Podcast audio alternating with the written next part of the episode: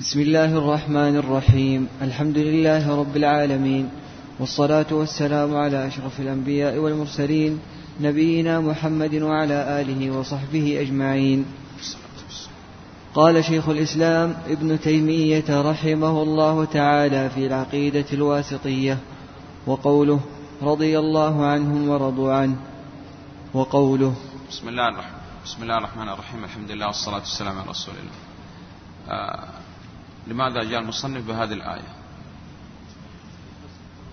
إثبات صفة الرضا لله سبحانه وتعالى. ما هو قول أهل السنة والجماعة في صفة الرضا؟ أنهم يثبتون لله رضا حقيقي حتى ينكروا المجاز. يليق بجلالة عظمته لا يماثل رضا المخلوقين. وأهل السنة يثبتون الرضا ومقتضى الرضا الثواب ويرضى الله سبحانه وتعالى عن ويرضى عن العامل. وهذه الآية فيها منقب لمن رضي الله عنهم. نعم أن الله سبحانه وتعالى قدم سبحانه وتعالى رضاه عنهم. صحيح؟ نعم رضا عليهم. طيب وغيره. فيها أخبار وإنشاء أن عندما تقول رضي الله عن الصحابة. نعم إخبار وإنشاء. نعم. وقوله ومن يقتل مؤمنا متعمدا فجزاؤه جهنم خالدا فيها وغضب الله عليه ولعنه. نعم أشرف علي إيش استفاد من هذه الآية؟ الرد على من يكفر بالكبيرة أو يقول أنه مؤمن كامل الإيمان كالمرجئة وأن أهل السنة وسط سوف يأتي معنا. الثاني كيف نرد عليهم الخوارج أن يقولوا فاعل قاتل كافر بقوله سبحانه وتعالى فمن عفي؟ وسوف يأتينا إن شاء الله ردود كثيرة عليهم لكن يعني وجب التنبيه هنا. طيب بعد هذا إيش استفاد من الآية؟ لماذا ساق المصنف لإثبات صفة الغضب؟ ما هو قول أهل السنة والجماعة في إثبات صفة الغضب لله سبحانه وتعالى؟ يقول أنه غضب حقيقي يليق بجلالة عظمته لا ماثل غضب المخلوقين لا في الحقيقة ولا في ولا في الأثر.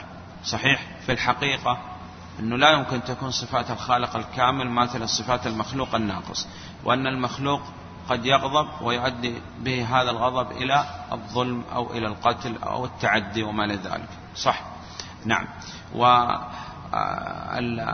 والغضب بالنسبة للإنسان أحيانا يكون إذا يغضب لأجل الله كما جاء عن النبي صلى الله عليه وسلم أنه ما, ما انتقم رسول الله صلى الله عليه وسلم لنفسه قط إلا أن تنتهك حرمات الله. خاصم عندي طالب مع زميله في الفصل هناك وجاء واحد منهم يشكو الآخر. فقام واحد من الطلاب وقال أنا أريحك. لا تجيبهم أنا أجيبهم.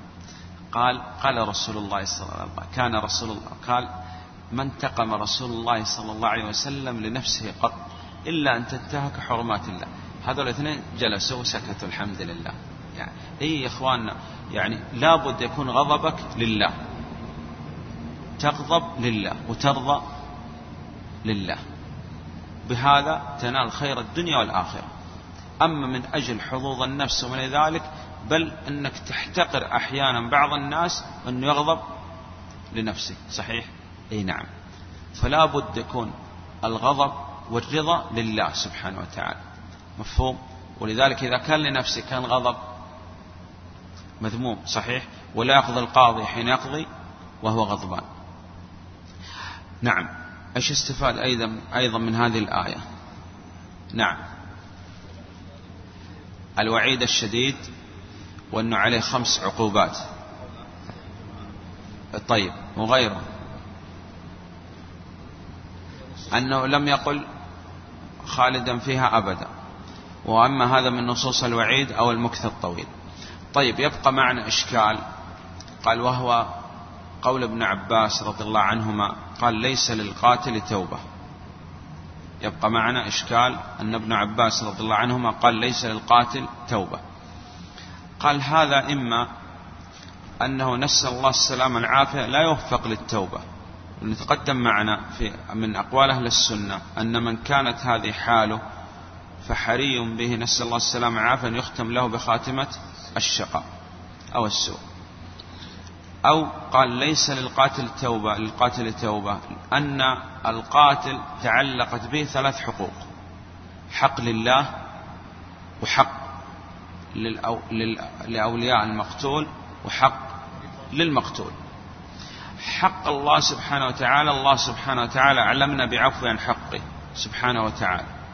وحقوق الله مبنية على العفو وحقوق العباد مبنية على المشاحة. إذا هذا الأول. الثاني حق لأولياء المقتول. فأولياء المقتول إما أن يطلبوا القصاص أو الدية أو العفو بالمجان فمن عفي له من أخيه. صحيح؟ فإذا خيروا بين هذه الثلاثة هذا دليل على إسقاط الحق لأولياء المقتول. انتهينا؟ يقول يبقى معنا حق المقتول. إذا يخرج قول ابن عباس رضي الله عنهما على أنه ليس للقاتل توبة فيما يتعلق بحق المقتول. الشيخ بن عثيمين رحمه الله يقول هذا أيضا الحق المقتول حق المقتول. إذا القاتل تاب الله سبحانه وتعالى يرضي يوم القيامة المقتول حتى يسقط هذا الحق. وهذا جمعا بين أحاديث الوعيد وأحاديث الوعد. مفهوم؟ نعم. حتى لأنه كيف يعني يخرج قول ابن عباس؟ قال يخرج بهذه الطريقة. مفهوم؟ لنا نعرف لأنه حتى يعني نرد على الخوارج والمعتزلة والمرجئة.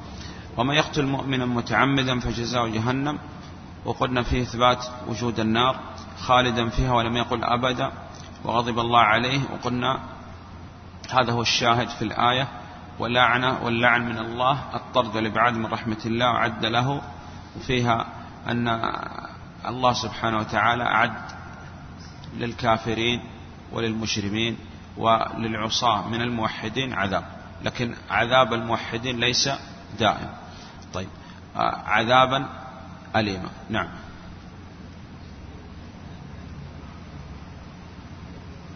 نعم. أي نعم. عدة قال وأنه تقدم معنا معتقد أهل السنة والجماعة أن الجنة والنار موجودة وأن الله سبحانه وتعالى جعل عذاب أهل النار نسأل الله السلامة والعافية عذاب حقيقي وأن أجسادهم لا تقوى على العذاب وأنهم خالدين فيها أبدا. هؤلاء الكفار منافقين. وبالنسبة للموحدين يعذب بقدر الذنوب وما بقدر ما يشاء الله سبحانه وتعالى ثم بعد هذا يدخل الجنة. نعم. وقوله ذلك بأنهم اتبعوا ما أسخط الله وكرهوا رضوانه. نعم. ما يستفاد من هذه الآية؟ نعم. إثبات نعم الكراهية لله سبحانه وتعالى وجه به وغيره لله سبحانه وتعالى. نعم. بعده. وقوله فلما آسفونا انتقمنا منهم. قلنا الأسف يأتي بمعنى نعم ويأتي وهذا قال لا يمكن أن الله سبحانه وتعالى يوصف به بل ينزه الله سبحانه وتعالى عنه معنى الحزن ويأتي بمعنى الغضب. نعم. وهذه الآية قلنا يستدل بها للسنة على الرد على من يقول أن الغضب بمعنى الانتقام أو إرادة الانتقام. نعم. وقوله ولكن كره الله بعاثهم فثبطهم. نعم. وتقدم معنا. طيب. وقيل اقعدوا مع القاعدين. كنا فيها قولان. إما أنه قال الله لهم كونا أو قال بعضهم لبعض يصح الجمع. أنه قال كونا سبحانه وتعالى وقدر أن البعض يقول للبعض الآخر اقعدوا مع القاعدين. نعم. وقوله كبر مقتا عند الله أن تقولوا ما لا تفعلون. وإثبات صفة المقت لله سبحانه وتعالى. نعم. وأنه يتفاوت. نعم. بعده وقوله هل ينظرون إلا أن يأتيهم الله في ظلل من الغمام والملائكة وقضي الأمر؟ لماذا جاء المصنف بهذه الآيات؟ إثبات صفة المجيء والإتيان يوم القيامة للفصل بين الخلائق. وأهل السنة والجماعة يثبتون لله مجيء وإتيان يليق بجلال وعظمته لا مثل مجيء المخلوقين. ويرد على من يقول أنه مجيء الأمر أو مجيء الملائكة أو ما لذلك نرد عليهم مخالف لظاهر النص واجماع السلف وليس عليه دليل وغاير الله سبحانه وتعالى بين مجيء ومجيء الأمر والملائكة. نعم الدرس الجديد. نعم. كم الآيات. ها؟ كم الآيات. لا بعد. نعم. قال المصنف رحمه الله تعالى وقوله ويبقى وجه ربك ذو الجلال والإكرام. بسم الله الحمد لله والصلاة والسلام على رسول الله. المصنف رحمه الله أراد بإيراد هذه الآيات إثبات صفة الوجه لله سبحانه وتعالى وأهل السنة والجماعة يثبتون لله وجه حقيقي يليق بجلاله وعظمته لا يماثل وجه المخلوقين موصوف بالجلال والإكرام ويثبتون كل ما أثبت الله سبحانه وتعالى لهذا الوجه. طيب. والرد على من يقول أن الوجه هو الثواب أو ما إلى ذلك قال نرد عليهم. أولا بأنه مخالف لظاهر النص وإجماع السلف وليس عليه دليل ثم هذا الوجه وجه الله سبحانه وتعالى قال وصف بأوصاف لا يمكن يوصف بها النعمة أو كذا أو غيره أو الثواب. نعم. قال ويبقى وجه ربك قال تقدم معنا أن العبودية تنقسم إلى ثلاثة أقسام عبودية عامة وعبودية خاصة وعبودية خاصة خاصة كما في هذه الآية ربك. وأعلى مقامات العبودية للنبي صلى الله عليه وسلم وصف بها فيها بالعبودية مقام الإسراء والمعراج وإنزال القرآن عليه وما ذلك. تقدم معنا. ويبقى وجه ربك يعني تبقى تفسير الآية. تبقى ذات الله سبحانه وتعالى الموصوفة بصفة الوجه. وفي الآية أهل السنة والجماعة يحتج بهذه الآية على إثبات صفة الوجه وفيها أيضا الرد على المخالف. مفهوم؟ ذو الجلال والإكرام. الجلال العظمة والإكرام تقدم معنا أن الله سبحانه وتعالى مكرم ومكرم. يكرم المؤمنين.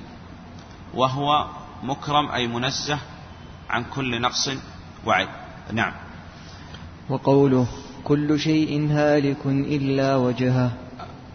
أولا لابد قلنا معتقد على السنة والجماعة في الآيات والأحاديث التي ترد فيها اسم يرد فيها اسم أو صفة من صفات الله أول لابد نثبت الصفة. إثبات تنزيه والمعاني معلومة الكيفية علم عند الله. نقول كل شيء يفنى ويذهب إلا ذات الله سبحانه وتعالى الموصوفة بصفة الوجه. وفي الآية إثبات صفة الوجه. الثاني لابد أولا تثبت الصفة. ثم الثاني تقول كل شيء من الأعمال يذهب إلا ما أريد به وجه الله سبحانه وتعالى. وهذا دليل على الإخلاص. مفهوم؟ لأنك لو قلت أن كل شيء من الأعمال يذهب إلا ما كان خالصا لله نقول أنت لعلك مؤول صحيح؟ تثبت أو لو أثبتوا ما ذكر الأمر الآخر لا إشكال لكن إشكال أن يذكر الإخلاص دون أن يذكر إيش؟ إثبات صفة الوجه.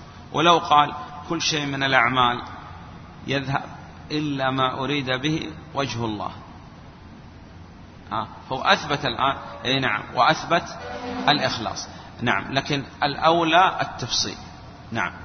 خاصة في مسائل الأسماء والصفات. نعم. وقوله ما منعك أن تسجد لما خلقت بيدي؟ آه المصنف رحمه الله أراد بإيراد هذه الآيات إثبات صفة اليدين لله سبحانه وتعالى. وأهل السنة والجماعة يثبتون لله سبحانه وتعالى يدين اثنتين حقيقيتين ويثبتون كل ما أثبت الله سبحانه وتعالى لهذه اليدين من أوصاف قبض وبسط وأصابع وغير هذا. وأهل السنة والجماعة يردون على من يفسر اليد بأنها النعمة أو القوة بأمور. انتبه يا أخي معي. الأول مخالف لظاهر النص إجماع السلف وليس عليه دليل. أن اليد وصفت بأوصاف لا يمكن توصف بها النعمة والقوة. مثال القبض والبسط والأصابع. الأمر الخامس أنها ثنيت والنعمة والقوة لا يمكن تثنى. لما خلقت بنعمتي وبقوتي لا يمكن يقال هذا أبدا. السادس قال أن الله سبحانه وتعالى ذكر مزية لآدم عليه الصلاة والسلام. وقال الله سبحانه وتعالى هذا لإبليس. ولو كان إبليس أيضا قال هو خلق, خلق بنعمة الله وبقوة الله. لم يصح الاحتجاج وكان إبليس قال لله سبحانه وتعالى وأنا أيضا خلقتني بنعمتك وبقوتك. ولأن إبليس يعلم أن الله سبحانه وتعالى خلق آدم وميز آدم عن باقي المخلوقات وشرفوا بهذا صحيح؟ نعم. وسوف يأتي معنا الكلام عن الشيطان وكذا أنه الشيطان يثبت الصفات لله وأقسم بعزة الله. وهناك ممن قال يدعي الإسلام ينكر ما لم ينكره فهو في هذا الباب أشد من إبليس في هذا الباب. مفهوم؟ نعم. طيب. قال الأمر السابع أن لو, لو كان لله أكثر من يدين كان ذكرت في الرد على اليهود كما سوف يأتي معنا. وهذا المقام قال مقام مدح ومقام ثناء على الله سبحانه وتعالى ومقام رد على اليهود. وهذا فيه قال إثبات ما جاء عن النبي صلى الله عليه وسلم عن السلف الصالح في الرد على المخالف الذي يقول أن النعمة هنا تأتي بمعنى القوة وما إلى ذلك. نعم. قال الآية الأولى. نعم. وقوله وقالت اليهود يد وقوله ما منعك أن تسجد لما خلقت بيدي؟ أنكر الله سبحانه وتعالى على إبليس وأراد الله سبحانه وتعالى أن يبين لإبليس مزية لآدم تميز بها عن باقي المخلوقات. وإن صح الحديث يقول الشيخ بن عثيمين رحمه الله خلق الله سبحانه وتعالى آدم بيده وغرس جنة عدن بيده وكتب التوراة لموسى عليه الصلاة والسلام بيده. قال إن ثبت الحديث هذا قال يكون هذه الأمور التي يعني جعلها الله سبحانه جعل لها مزية عن باقي المخلوقات. نعم. ما منعك أن تسجد لما خلقت بيدي؟ نعم. طيب. وقوله وقالت اليهود يد الله مغلولة غلت أيديهم ولعنوا بما قالوا بل يداه مبسوطتان ينفق كيف يشاء. هذه يعني القراءة هي القراءة الصحيحة حتى يعني يبطل اعتقاد اليهود. لأنه لو قرأ وقال وقالت اليهود يد الله مغلولة غلت أيديهم ولعنوا بما قالوا بل يداه. وصل ولم يقف يعني الأصل أن يقول بل آه قال وقالت اليهود يد الله مغلولة غلت أيديهم ولعنوا بما قالوا. قال لا بد يقف. ثم بعد هذا يقول بل يداه لأن بهذا بهذا الوقوف يكون يبطل كلام اليهود لأنه لو استمر في القراءة ولم يقف كأنه يقول أن اليهود لعنوا لأنهم أثبتوا صفة اليدين لله سبحانه وتعالى. مفهوم؟ هناك فرق بين يعني أهل التفسير والقراء. إحنا ما نعتبر الآن هنا القراء نعتبر أي نعم. مثاله قال عندما تقرأ تقول أولم يتفكروا لابد تقف ثم تقول ما بصاحبهم من جنة لماذا؟ لأن ما هنا نافية. وإذا وقفت كانت ما نافية. لكن اعتبر أنه إنسان يقرأ أولم يتفكروا ما بصاحب من جن. كأنه ما هنا موصولة. كأنه معنى الآية تعالى الله يعني عن هذا أنه كأنه يقول تفكروا ما بالنبي صلى الله عليه وسلم من جنون. أعوذ بالله. ما يمكن يكون هذا. إذا أحيانا يا أخواننا أنت تسمع بعض القراء وتسمع وهو يقرأ كأنه يفسر لك القرآن. كأنه أول مرة تسمع هذه الآيات. والله حتى أحيانا في في الفاتحة. صحيح أم لا؟ نعم. وبعض الناس يقرأ وتتمنى لو سكت. ولذلك قال النبي صلى الله عليه وسلم يا أم القوم أقرأهم لك يعني لا يا أم القوم إلا أقرأهم لكتاب الله. صحيح؟ إذا لابد هنا من وقوف. وقلنا لا تعتبر القراء لأنها معنى اعتبار هنا إلا بالتفسير. مفهوم؟ نعم. طيب. وقالت اليهود يد الله مغلولة يعني منعت عن الإنفاق. فالمقام مقام رد على هؤلاء اليهود. وقالت اليهود يد الله مغلولة. قال لهم الله سبحانه وتعالى غلت أيديهم. كان الجزاء من جنس العمل. واستحقوا هذه العقوبة من الله سبحانه وتعالى حيث كانوا هم ها أحرص الناس على المال. وقال هم الذين يعني يقول لا يخرج فلس واحد إلا إذا يعلم أنه يرجع من وراء هذا الفلس أموال كثيرة. غلت أيديهم يعني منعوا عن العطاء. ولعنوا بما قالوا بسبب قول هذا القول. يد الله مغلولة. وقال ثم جاء الرد الآن. وهذا قلنا فيه دليل لأهل السنة والجماعة أن المقام مقام مدح وثناء ورد على اليهود. ولو كان لله أكثر من يدين كان ذكرت. وسوف يأتي معنا الجمع بين التثنية والفراد الجمع يأتي قريبا إن شاء الله. قال ولعنوا بما قالوا ثم تقف. ثم يأتي الرد بل يداه وقال أن المقام هنا مقام مدح. والتثنية تأتي ويراد هنا بها العدد إطلاقا ما يأتي غير عدد في التثنية. وقال أن هذا أيضا في رد لأن القبض والبسط لا يمكن يكون للنعمة والقوة. مفهوم؟ نعم.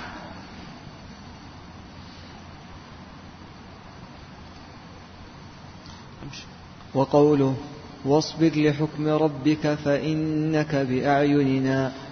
أراد المصنف رحمه الله بإيراد هذه الآيات إثبات العينين لله سبحانه وتعالى فأهل السنة والجماعة يثبتون لله عينين اثنتين حقيقيتين.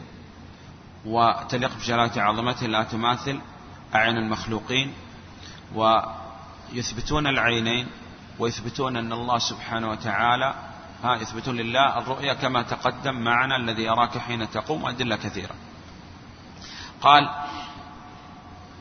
وأهل السنة والجماعة يرد على المخالف الذي يقول أن ينكر صفة العينين لله سبحانه وتعالى. قال يردون عليهم أن هذا مخالف لظاهر النص وإجماع السلف وليس عليه دليل. وقال أن المقام مقام تحذير عندما النبي صلى الله عليه وسلم حذر من الدجال وأراد النبي صلى الله عليه وسلم أن يبين للناس أن الدجال مخلوق. أولا قلنا ما هو الدليل أن الدجال مخلوق وليس بإله؟ ما هي الأدلة؟ الأول الكتاب والسنة وإجماع الأمة. صحيح؟ نعم. والعقل. قال لأن لا يمكن أن يكون رب يعطي الكمال للمخلوق ويكون هو ناقص صحيح عقلا. ثم دليل العجز. ما ماذا؟ لا يستطيع دخول مكة والمدينة. السادس أن النبي صلى الله عليه وسلم أخبر أن نفس لن ترى الله حتى تموت وقال لن تراني يعني في الدنيا. السابع قال أنه ما يستطيع أن يدفع عن نفسه أدنى أذية فضلا يدفع عن غيره وأنه أعور. وقال إن ربكم ليس بأعور فالمقام مقام مدح ومقام تحذير. ولو كان لله أكثر من عينين كان ذكرت. صحيح؟ وهذا قال أمر جلي واضح يعرف به كذب الدجال. وقال الثامن في أن الدجال بشر. قال أنه لا يستطيع أن يسلط على التميم عندما يشق نصفين ويعيده كما كان ويقول ها تعترف بي وكذا. قال ما ازددت بك إلا إيمان ويقين. أنك أنت الدجال الذي أخبرنا عنه رسول الله صلى الله عليه وسلم. قال في الحديث قال فلا يسلط عليه. هذا دليل دليل العجز. مفهوم؟ طيب إذا هذا معتقد أهل السنة والجماعة وفيه الرد على المخالف. من ينكر إثبات صفة العينين لله سبحانه وتعالى الوجه اللائق به نعم تعيد الآية. نعم. وقوله واصبر لحكم ربك فإنك بأعيننا. آه، واصبر. أولا الآية هذه في من نزلت؟ في النبي عليه الصلاة والسلام. وأمر الله سبحانه وتعالى بالصبر وتقدم معنا أن الصبر ينقسم إلى ثلاثة أقسام. صبر على طاعة الله حتى تؤدى وعن معصية الله حتى تجتنب وعلى أقدار الله لأن القدر نازل بك لا محالة. واصبر والصبر هو حبس النفس القلب عن التسخط واللسان عن التشكي والجوارح عن لطم الخدود وشق الجوب وما لذلك واصبر لحكم ربك. وتقدم معنا أن حكم الله حكم شرعي وحكم كوني. فإنك بأعيننا. قال هذا فيه دليل لإثبات أهل السنة والجماعة لصفة العينين لله سبحانه وتعالى على الوجه اللائق به سبحانه وتعالى. نعم واصبر لحكم ربك فإنك بأعيننا. وأهل السنة يثبتون قلنا الصفة لله سبحانه وتعالى ومقتضى الصفة. مقتضى الصفة هنا في الآية الرعاية للنبي صلى الله عليه وسلم. إذا نثبت الصفة ومقتضى الصفة أن الله سبحانه وتعالى يحفظ هذا النبي عليه الصلاة والسلام وأن الله سبحانه وتعالى وعد هذا النبي بإتمام له ما أراد وما أرسل به عليه الصلاة والسلام. نعم. بعده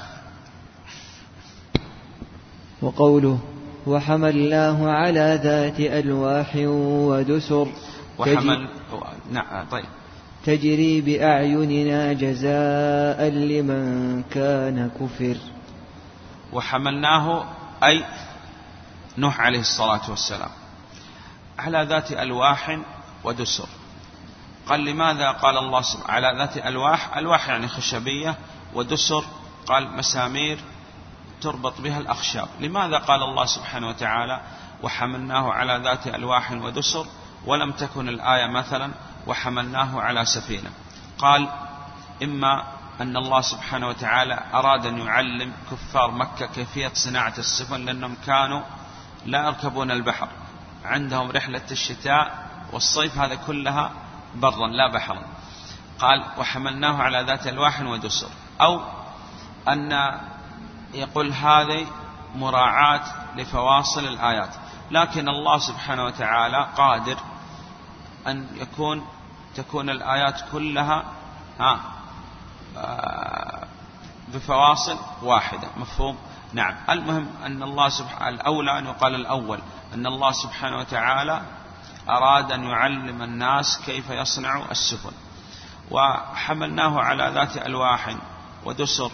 يعني هذا فيه بيان قدرة الله سبحانه وتعالى. أن كل سفينة كل شيء يغرق إلا ما أراد الله سبحانه وتعالى له البقاء وهي سفينة نوح عليه الصلاة والسلام. وحملناه على ذات ألواح ودسر تجري بأعيننا وقلنا هذا فيه معتقد أهل السنة والجماعة إثبات العينين لله سبحانه وتعالى وجه اللائق به. وأهل السنة يثبتون العينين ومقتضى المقتضى هنا في الآية الرعاية لهذه السفينة. كل شيء يغرق من السفن والمراكب والكذا إلا ما أراد الله سبحانه وتعالى فيه تمام الرعاية لهذه السفينة وقدر الله سبحانه وتعالى أن نوح عليه الصلاة والسلام ينجو هو ومن معه يعني ممن قدر الله سبحانه وتعالى له النجاة مع نوح عليه الصلاة والسلام. وحملناه على ذات ألواح ودسر تجري بأعيننا جزاء لمن كان كفر. وهذا فيه الوعيد الشديد وقال ولقد تركناها آية اختلفوا في هذا. قالوا إما أن الله سبحانه وتعالى ترك ذكر هذه السفينة آية لأنها إلى اليوم هذا تذكر أن هي السفينة الوحيدة التي قدر الله سبحانه وتعالى لها البقاء. أو أنها تركت يعني موجودة اليوم على وجه الأرض. ثم يعني وجود السفينة وعدمه هذا لا يغير عندنا من الإيمان بأن الله سبحانه وتعالى قدر أن هذه السفينة هي التي تبقى سواء وجدنا السفينة أو لم نجد السفينة ولا داعي ما يصنع بعض الناس من السفر وكذا. صحيح؟ ما يغير عند المؤمن شيء لأن المؤمن موقن بما أخبر الله سبحانه وتعالى به. نعم. وقوله وألقيت عليك محبة مني ولتصنع على عيني. وألقيت عليك محبة مني تقدم معنا أن أهل السنة والجماعة يثبتون لله سبحانه وتعالى محبة حقيقية تليق بجلالة عظمته لا تماثل محبة المخلوقين يثبتون المحبة ومقتضى المحبة. ومحبة الله سبحانه وتعالى تكون للعمل وتكون للعامل ومنهم موسى عليه الصلاة والسلام. أن الله سبحانه وتعالى أحبه. والله سبحانه وتعالى إذا أحب قال رجل وضع الله سبحانه وتعالى في قلوب الخلق محبة هذا. ما يقول عندما يراه الناس أحبه ومنهم امرأة فرعون. عندما رأته أحبب أحببته. صحيح؟ نعم. وقال فيه أن الله سبحانه وتعالى إذا قدر شيء لا يمكن أن يحول دون قضاء الله شيء كائنا من كان. فرعون كان يقتل الخلق من أجل أن أعلم أنه سوف يخرج موسى عليه الصلاة والسلام ويقضي على ملك فرعون. فأراد أن يقتل الناس. قدر الله سبحانه وتعالى أن هذا الذي يقتل فرعون الناس من أجله هو الذي يربيه بين أحضانه ويرعاه من القتل ولا أحد يقتله. إذا قال أن الله سبحانه وتعالى إذا قدر وقوع شيء لا يمكن أن يحول دونه شيء. صحيح؟ نعم. فعال لما يريد. قال وألقيت عليك محبة مني أن الله أحبه وضع محبة موسى عليه الصلاة والسلام في قلوب في قلوب الناس. وهذا قال فيه يعني آه، ثمرة أن العبد ها يلتمس الأمور التي يحبها الله سبحانه وتعالى ويعرف أن بهذا ينال محبة الله وإذا نال هذه المحبة هو هذا الذي يطمع فيه المؤمن أصلا صح؟ بعد هذا ينال رضي الله عنه وأرضى عنه الناس. نعم وتقدم معنا أنه أن ابن القيم قال كل من قدم محبة شيء دون محبة الله قال عذبه الله سبحانه وتعالى به. قال وألقيت عليك محبة مني ولتصنع على عيني. هذا هو الشاهد أن أهل السنة والجماعة يثبتون لله سبحانه وتعالى عينين اثنتين حقيقيتين تلق بجلاله وعظمته لا تماثل أعين المخلوقين ويثبتون العينين. والمقتضى هنا في الآية أن الله سبحانه وتعالى قدر أن موسى عليه الصلاة والسلام يبقى ويبعث الله سبحانه وتعالى ويأتي إلى فرعون وهذا الذي تقتل الناس من أجله أنت الذي تربي بين أحضانك. نعم. آه، ولتصنع على عيني. نعم.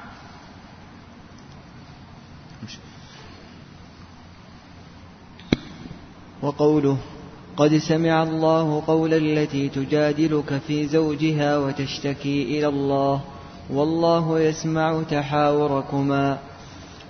نعم آه، نكتفي بهذا القدر وموعدنا السبت إن شاء الله نراجع ما تقدم لكن نراجع الآن هذا الذي أخذنا في هذا اليوم.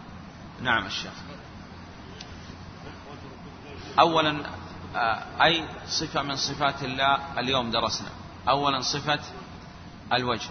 ما هو قول أهل السنة والجماعة في هذه الصفة؟ أن أنهم يثبتون لله وجه حقيقي يليق بجلالة عظمته ويثبتون كل ما أثبت الله سبحانه وتعالى لهذا الوجه. صحيح؟ نعم. طيب ما هو الرد على من يقول أن الوجه يراد به الثواب أو إرادة الثواب أو من ذلك؟ نعم. نرد عليهم أول مخالف لظاهر النص وإجماع السلف وليس عليه دليل أي نعم أنه جاء الوجه موصوف بصفات لا يمكن أن يوصف بها النعمة أو القوة وما إلى ذلك. الصفة الثانية أن أهل السنة والجماعة يثبتون لله سبحانه وتعالى يدين اثنتين حقيقيتين بهما يأخذ ويقبض ويبسط وقالوا يثبتون كل ما أثبت الله لهذه اليدين من أوصاف. كيف نرد على من يقول أن اليد هنا بمعنى النعمة أو القوة؟ مخالف لظاهر النص. وإجماع السلف وليس عليه دليل وأن اليدين وصفت بأوصاف لا يمكن توصف بها النعمة والقوة كالقبض والبسط وأنها ثنيت والنعمة القوة لا يمكن تثنى ولم تكن مزية لآدم على غير من المخلوقات. بقي شيء؟ لا بقي. وأن أن المقام في الرد على اليهود مقام ثناء ومدح ولو كان لله أكثر من يدين كان ذكرت. نعم. طيب. الصفة الثالثة؟ لا الصفة الثالثة. عينين. وقلنا أن أهل السنة والجماعة يثبتون لله عينين اثنتين حقيقيتين بهما يبصر سبحانه وتعالى. صح؟ ويثبتون. ومقتضى. نعم. طيب. قال آه ويردون على من قال أن العين آه ينكرون صفة العينين لله بأمور. مخالف ظاهر النص وإجماع السلف وليس عليه دليل. والمقام مقام رد وتبيين أن الدجال بشر. صحيح ولو كان لله وصف بين واضح يعني في هذا في هذا الموضع كان بين النبي صلى الله عليه وسلم. فبين النبي صلى الله عليه وسلم أن هذا الدجال أعور وإن ربكم ليس بأعور. وقال هذا المقام أنه كان عليه كل الأنبياء والرسل عليهم الصلاة لأن كل الأنبياء والرسل كانوا يحذر من فتنة الدجال ومنهم نبينا عليه الصلاة والسلام. وما هي الأدلة أن الدجال بشر؟ دليل العجز واحد أنه ما يستطيع دخول مكة والمدينة وما يستطيع أن يسلط على التميمي. أن لا يمكن أن الله سبحانه وتعالى يعطي الكمال للمخلوق ويكون هو ناقص. فهذا الدجال عندما كان أعور هذا دليل على النقص ولا يمكن يكون الرب ناقص بل الرب سبحانه وتعالى كامل. غيره. أي نعم. أن هذا معتقد أهل السنة والجماعة. وإن كان موسى عليه الصلاة والسلام قال له الله سبحانه وتعالى لن تراني وسوف يأتي معنا إن شاء الله. تفصيل الأدلة هذه في إثبات صفة رؤية المؤمنين لربهم يوم القيامة وفي الجنة. طيب بقي شيء؟ يكفي هذا. الجمع بين التثنية والإفراد وإن شاء الله يعني نأخذها الحصة القادمة بإذن الله سبحانه وتعالى. لأن أطلنا اليوم أخشى أنا شيخ محمد أنه عندما تكثر المعلومات تتداخل. فيعني الحصة القادمة نراجع هذا إن شاء الله ونأخذ كيف يجمع أهل السنة والجماعة بين الإفراد والتثنية والجمع التي وردت بها صفة اليدين والعينين لله سبحانه وتعالى. والله أعلم. وصلى الله على محمد وآله وصحبه وسلم.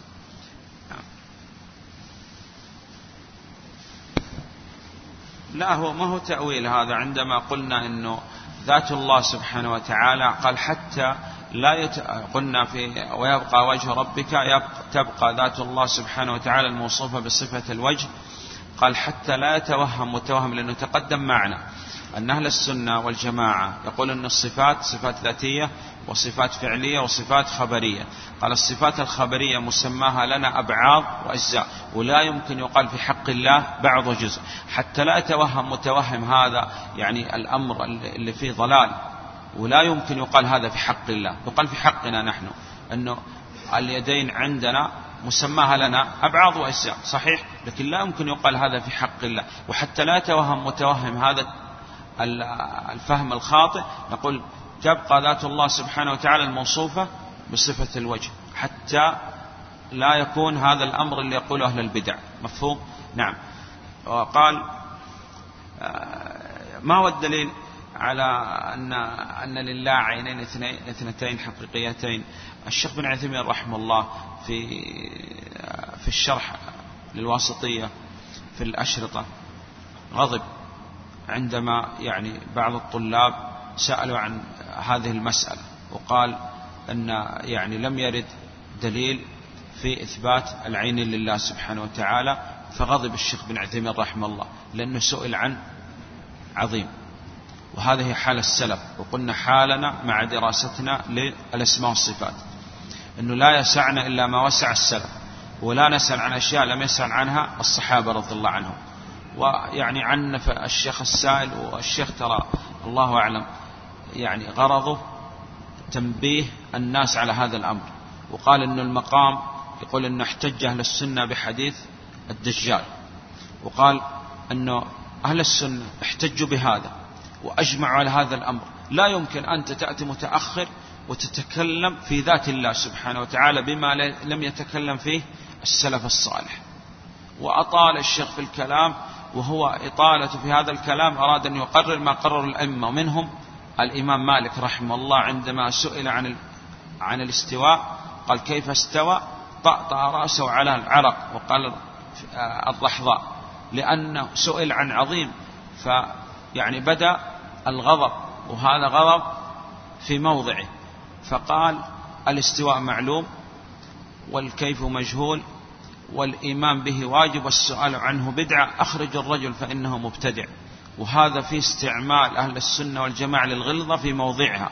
إذا لابد أخواننا إحنا في أول درس درسنا فيه الواسطية قلنا لابد أن نسير في دراستنا للأسماء والصفات على ما كان عليه السلف. لا نسأل عن أشياء لم يسأل عنها الصحابة رضي الله عنهم. وأيضا الغرض من الدراسة هو تعظيم الله سبحانه وتعالى. وما يمكن يكون تعظيم الله سبحانه وتعالى إلا بما جاء عن النبي عليه الصلاة والسلام. ما لكم؟ لا ترجون لله وقارا. وقال هذا الأصل الذين إذا ذكر الله وجلت قلوبهم. ولم يقل يوم من الأيام يقول شيخ الإسلام أحد من الصحابة. لم يقل واحد من الصحابة كيف أو كذا ولم يسأل لأنهم علموا أن هذه صفات تليق بجلالة عظمته. وقلنا أن شيخ الإسلام أما هؤلاء المؤولة وكذا قال خذوا ثلاث سنين ابحثوا عن واحد من السلف يؤول الأسماء والصفات ما استطاعوا. ويعني جاء معنا في القواعد أن الصحابة رضي الله عنهم نقل لنا اختلافهم في الفقه ولم ينقل لنا اختلافهم في بل نقل إجماع الصحابة. وقال هو شيخ الإسلام يقول في الحموية يقول أن كلام السلف مملوء بإثبات الأسماء والصفات. وقل أنا لو أريد أن أنقل كلام السلف أحتاج إلى مجلدات ولا تسع هذه الرسالة اللي هي الحموية. ولكن يقول القليل يدل على الكثير. وإخواننا يعني مهم جدا. وهذا أكثر مرة نركز عليه أنك تبحث وتكون على ما كان عليه السلف. في الألفاظ في الأسئلة في كل الأمور وسوف يأتي معنا كثير. فأن أهل السنة يعتمدوا في الرد على المخالف يقول هذا السؤال لم يسأل عنه السلف. مثل هل ظاهر نصوص الأسماء والصفات مراد وغير مراد؟ لأنهم يبحثوا عن ألفاظ يضللوا بها الناس ومنها الطاغوت الأكبر عندهم المجاز. والله أعلم. وصلى الله على محمد وآله وصحبه وسلم.